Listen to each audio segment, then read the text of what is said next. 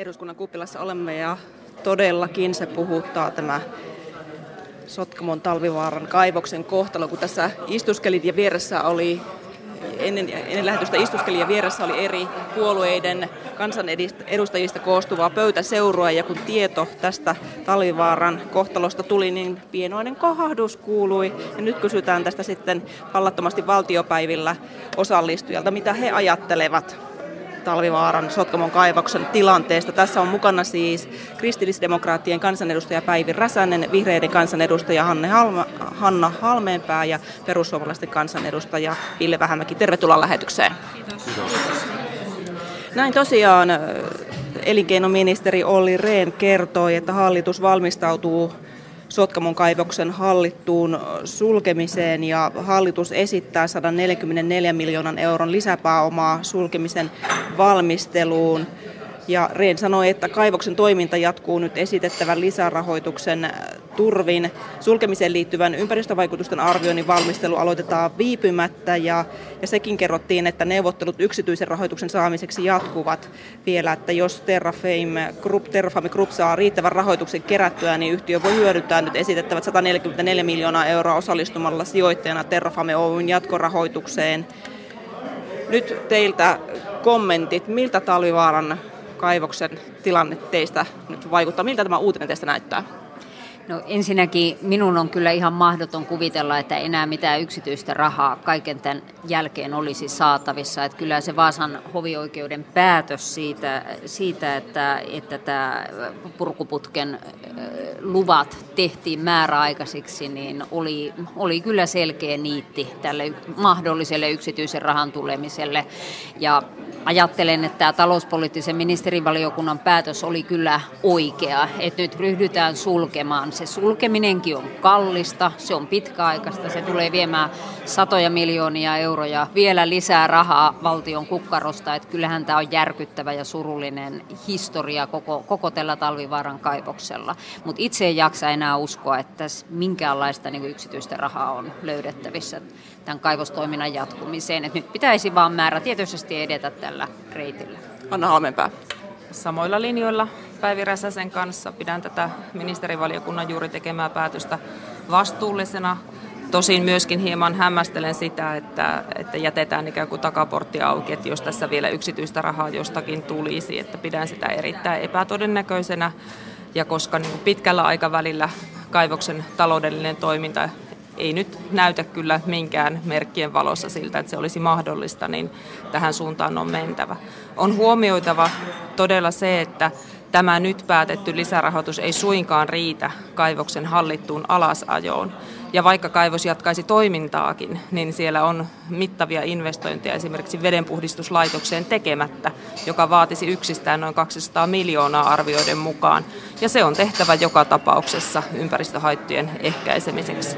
Lisäksi tulee kaikki ne kustannukset, mitä on jo nyt syntyneistä ympäristövahingoista korvaamatta ja korjaamatta, että nyt, nyt on sille tielle lähdettävä. Se, mikä tässä on erityisen raskasta ja surullista, on tietysti Kainuun aluetalous ja työllisyys, että kyllä nyt toivoisin ministeriryhmältä mittavia panostuksia myös Kainuun rakennemuutoksen tukemiseen.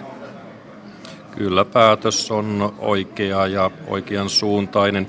Siinä mielessä kyllä olen pikkasen positiivisempi sen suhteen, että tätä yksityistä pääomaa saattaisi löytyä myöskin kaivostoiminnan jatkamiseen.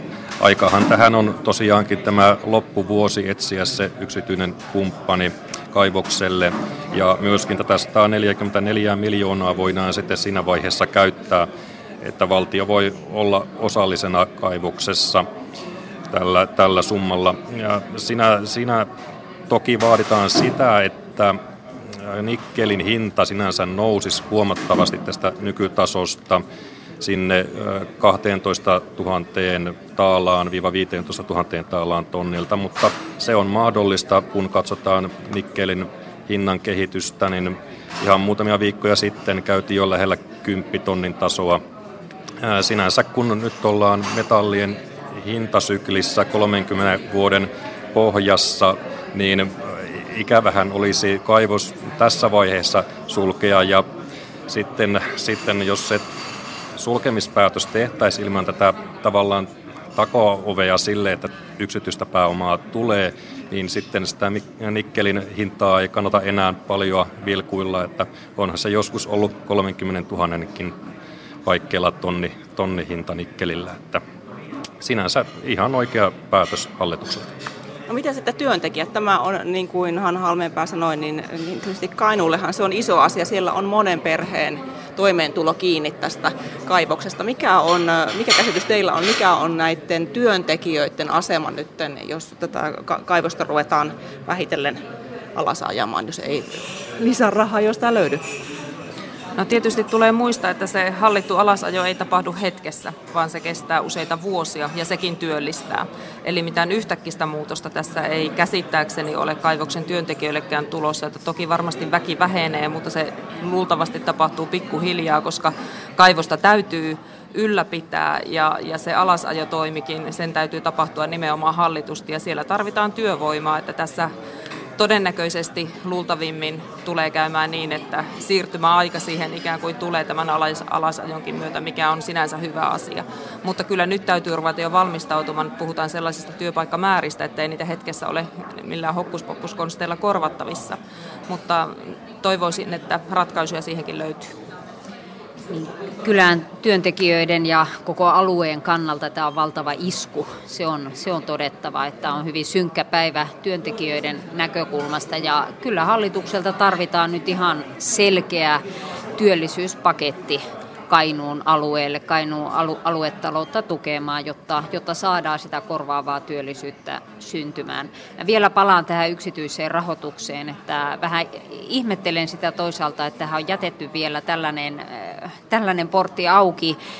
Äh, ehkä se on psykologiaa ja sieluhoitoa sitten sinne kainuulaisille, mutta mun on hyvin vaikea kuvitella, että Vaasan hallinto-oikeuden päätöksen jälkeen yksityinen raha voisi enää kiinnostua, ja, koska, koska nämä ympäristöluvat on määräaikaiset ja se tuo niin yrityksen kannalta merkittävä epävarmuustekijä. Ja sitten vielä nämä sulfaattirajat on aika alhaiset ja se käytännössä, käytännössä tarkoittaisi niin suurta laskua tavallaan niiden puhdistusten kannalta, että, mutta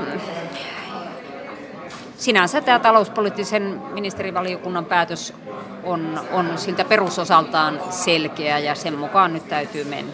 Eikö tässä nämä ihmiset, työntekijät, ole vähän niin kuin löysässä hirressä roikkumassa? Kyllä tässä on kysymys valtavasta iskusta aluetalouteen ja hallituksen tavoitehan on löytää työtä, kasvua ja sitten myöskin tuota, niin, meidän tavoite on sitten saada Suomeen tämmöisiä vahvoja aluekeskittymiä, aluetalouskeskittymiä. Ja nyt sitten tämä Kainuun tilanne on kyllä huolestuttava. Siellähän 900 henkeä käsitykseni mukaan on töissä ja sitten miten muuten se heijastuu siihen koko aluetalouteen, niin on, on se valtava, valtava isku. Sinänsä tämä sitten tämä alasajoon valmistautuminen, niin tämähän johtuu siitä, että eihän sitä alasajoa voi myöskään heti aloittaa, vaan täytyy tehdä alasajosuunnitelma, eli, eli tuota niin, YVA-suunnitelma. Tämän jälkeen tuota täytyy hakea alasajo lupaa ja sitten vasta sen voi, alasajon voi alo- aloittaa. Eli siis toisin sanoen tässä on vielä monta askelta ennen kuin alasajoa voisi aloittaa ja näin ollen tuota, niin meidän, meidän täytyy ihan edetellä, edetä tämän, tämän suunnitelman mukaisesti, että ensiksi haetaan se alasajo hyvä lupa. Ja tässä on tietysti sitten sellainenkin uutinen tänä päivänä tullut, erittäin synkkä uutinen Tampereelle, nimittäin tietotekniikkayhtiö Microsoft ilmoitti pari tuntia sitten, että se vähentää Suomessa enintään 1350 työntekijää ja nämä irtisanomiset eivät koske myynti- ja markkinointiyhtiö Microsoft Oyn 270 työntekijää Espoossa, mutta sen sijaan Tampereella Microsoft Mobile lopetetaan. Espooseen jää joitain tuotekehitystiimejä tässä tekisi mieli sanoa, että tämäkin vielä, että lisää synkkiä uutisia talouteen. Miten me voimme tästä selvitä? Te esimerkiksi Ville Vähämäki ja Hanne Hal- Hanna Halmeenpää, te olette ollut vaalipiiristä ja sinne on osunut tämmöisiä synkkiä ICT-uutisia aikaisemminkin. Miten selvitään neuvot? No joo, miten selvitään? Hyvä kysymys. Nyt tässä kun tuota, niin toisaalta jää 1350 tietoliikenne- ja tietotekniikan ammattilaista jää työttömäksi, niin näkemykseni mukaisesti, jos peilaa sitä, mitä Oulussa on tapahtunut, niin he kyllä tulevat työllistymään jollakin aikavälillä. Ja sitten vaan täytyy sopivilla menetelmillä, tukipaketeilla auttaa heidän työllistymistään. Ja tässä lupailtiin jo TE-toimistoille tukea neuvontapalveluihin, lisää panostuksia sekä sitten myöskin on yhtiöllä olemassa näitä omia tukipaketteja, polkutukiohjelma, että uskoisin, että ammattilaiset kyllä työllistyy aika, aika hyvin, mutta onhan tämä valtava isku kuitenkin. Nyt tämän jälkeen meillä ei ole käytännössä Suomessa kauheasti matkapuhelin kehitystä enää. No jolla toki on, mutta hyvin pieni sekin tällä hetkellä on. Niin, nyt on meneillään hyvin voimakas tietoliikennealan rakennemuutos. Eli työpaikat karkaavat ulkomaille. Tätä vastaavaa kehitystä on nähty muillakin teollisuuden aloilla ja, ja nyt ollaan tässä siihen ei ole helppoja ratkaisuja eikä yhtä yksittäistä vastausta edes olemassa, että miten tästä selvitään. Mutta täytyy varmaan asennoitua kuitenkin niin, että käännetään katseet eteenpäin, eikä yritetä junnata siinä vanhassa ja pitää kiinni sellaisesta, mitä ei enää ole. Tämä ei koske ainoastaan tietoliikennealaa, vaan kaikkia muutakin rakennemuutoskehitystä, mitä yhteiskunnassa tapahtuu. Itse olen harmitellut, mutta en pidä tätä yhtenä yksittäisenä ratkaisuna mihinkään työllisyysongelmaan, mutta olen jonkun verran harmitellut sitä, että Suomi on valitettavasti jättäytynyt jälkijunaan esimerkiksi puhtaiden teknologioiden, uusiutuvan energian suuressa harppauksessa, suuressa murroksessa, mikä väistämättä on tapahtumassa koko maailmassa. Siinä me olemme joitakin työpaikkoja varmasti hukanneet, kun emme ole kyenneet tähän mennessä siitä voimakasta vienti- ja kasvualaa kehittämään. Ja, ja nyt olisi erittäin korkea aika pistää iso vaihe päälle muun muassa sillä saralla. Tässä Hanna Halmepää isoa vaihdetta on vailla Päivi Räsänen. Tarvitaanko se? Kyllä tarvitaan ja täytyy sanoa, että esimerkiksi sähköisten palvelujen osalta mehän ollaan valitettavasti vähän jälkijunassa kehityksessä ja mä ajattelen, että nyt kun meillä näitä osaajia jää merkittävä määrä Etelä-Suomessa työttömäksi, niin nyt pitäisi vahvasti hallituksen eh, tuoda sellaista, sellainen ohjelma, jolla pystytään, pystytään hyödyntämään sitä osaamispääomaa, mitä meillä meillä on ja nimenomaan niissä tavoitteissa, mitä hallitus on itsekin asettanut, asettanut näiden palvelujen kehittämisessä. Mutta sitten sellainen kysymys, mikä tässä nousee esiin, niin on kyllä kysymys luottamuksesta. Ei ole kuin pari vuotta aikaa siitä, kun Nokia möi puhelinliikenteen Microsoftille ja siinä yhteydessä Microsoftin toimitusjohtaja lupasi, että Suomesta tulee ydinpaikka tämän, tämän yrityksen toiminnoille Euroopassa – ja nyt sitten ollaan tässä pisteessä, että siellä areenallinen ihmisiä on saanut kuulla, että, että, että toiminta loppuu kokonaan Suomesta. Ja mä ajattelen, että tämä on kyllä mä pelkään, että tämä nakertaa luottamusta ylipäänsä tässä yhteiskunnassa, mikä on äärimmäisen tärkeä asia. Ja se on, se on ikävä asia, jos, jos tämän tyyppinen niin kuin toiminta toistuu ja, ja syö sitä luottamuspohjaa, mitä nyt ihan erityisesti tarvitaan, kun ajatellaan vaikkapa nämä yhteiskuntasopimusneuvottelut on meneillä. Me tarvittaisiin sekä elinkeinoelämän, työntekijöiden, koko yhteiskunnan keskuudessa sitä luottamuksen vahvistamista. Nostan tähän vielä loppuun, meillä on vähän aikaa, niin pyydän pitämään puheenvuorot lyhyenä, mutta kun tällä viikolla täällä on puhuttu sisäisestä turvallisuudesta tällä eduskunnassa, käsittelyssä oli siis valtioneuvoston selonteko aiheesta, ja tämähän selonteko painottuu turvallisuusviranomaisten, kuten poliisin, pelastustoimen ja maahanmuuttohallinnon resurssien analysointiin ja, ja siihen, minkälaisia uhkia on, ja, ja muun muassa ma- maahanmuutto ja terrorismin kasvu on sellaisia uhkia, mitä meillä nähdään, mutta tämmöinen ihmisten eriarvostuminen, köyhyys ja nyt väistämättä, jos otetaan aatisiltana niin tämmöinen työttömyys, niin minkälaisena sisäisen turvallisuuden uhkana näette sen? No siis kyllähän syrjäytyminen on kaikkein merkittävin arjen uhkakuva. Siinä on päihdeongelmat, mielenterveysongelmat, työttömyys, joka tänään puhututtaa. Minä haastaisin hallitusta myös nyt, kun alkoholipolitiikkaa ollaan, ollaan tuota uudistamassa ja alkoholin saatavuutta laajentamassa, niin laskemaan, että kuinka paljon poliisivoimia nyt menee siihen, että, että nämä alkoholiongelmat lisääntyvät. Mutta kaiken kaikkiaan huoli se ydinhuoli koko tässä sisäisessä turvallisuudessa tällä hetkellä on se, että meillä poliisien määrä vähenee useilla sadoilla, ellei hallitus anna sitä muutaman kymmenen miljoonaa euron lisää panostusta, joka yhdessä sovittiin reilu vuosi sitten eduskuntapuolueiden kesken. No tässä Päivi nosti poliisit, mutta nyt vielä perään tätä työttömyyttä. Minkälainen uhka se on sisäiselle turvallisuudelle?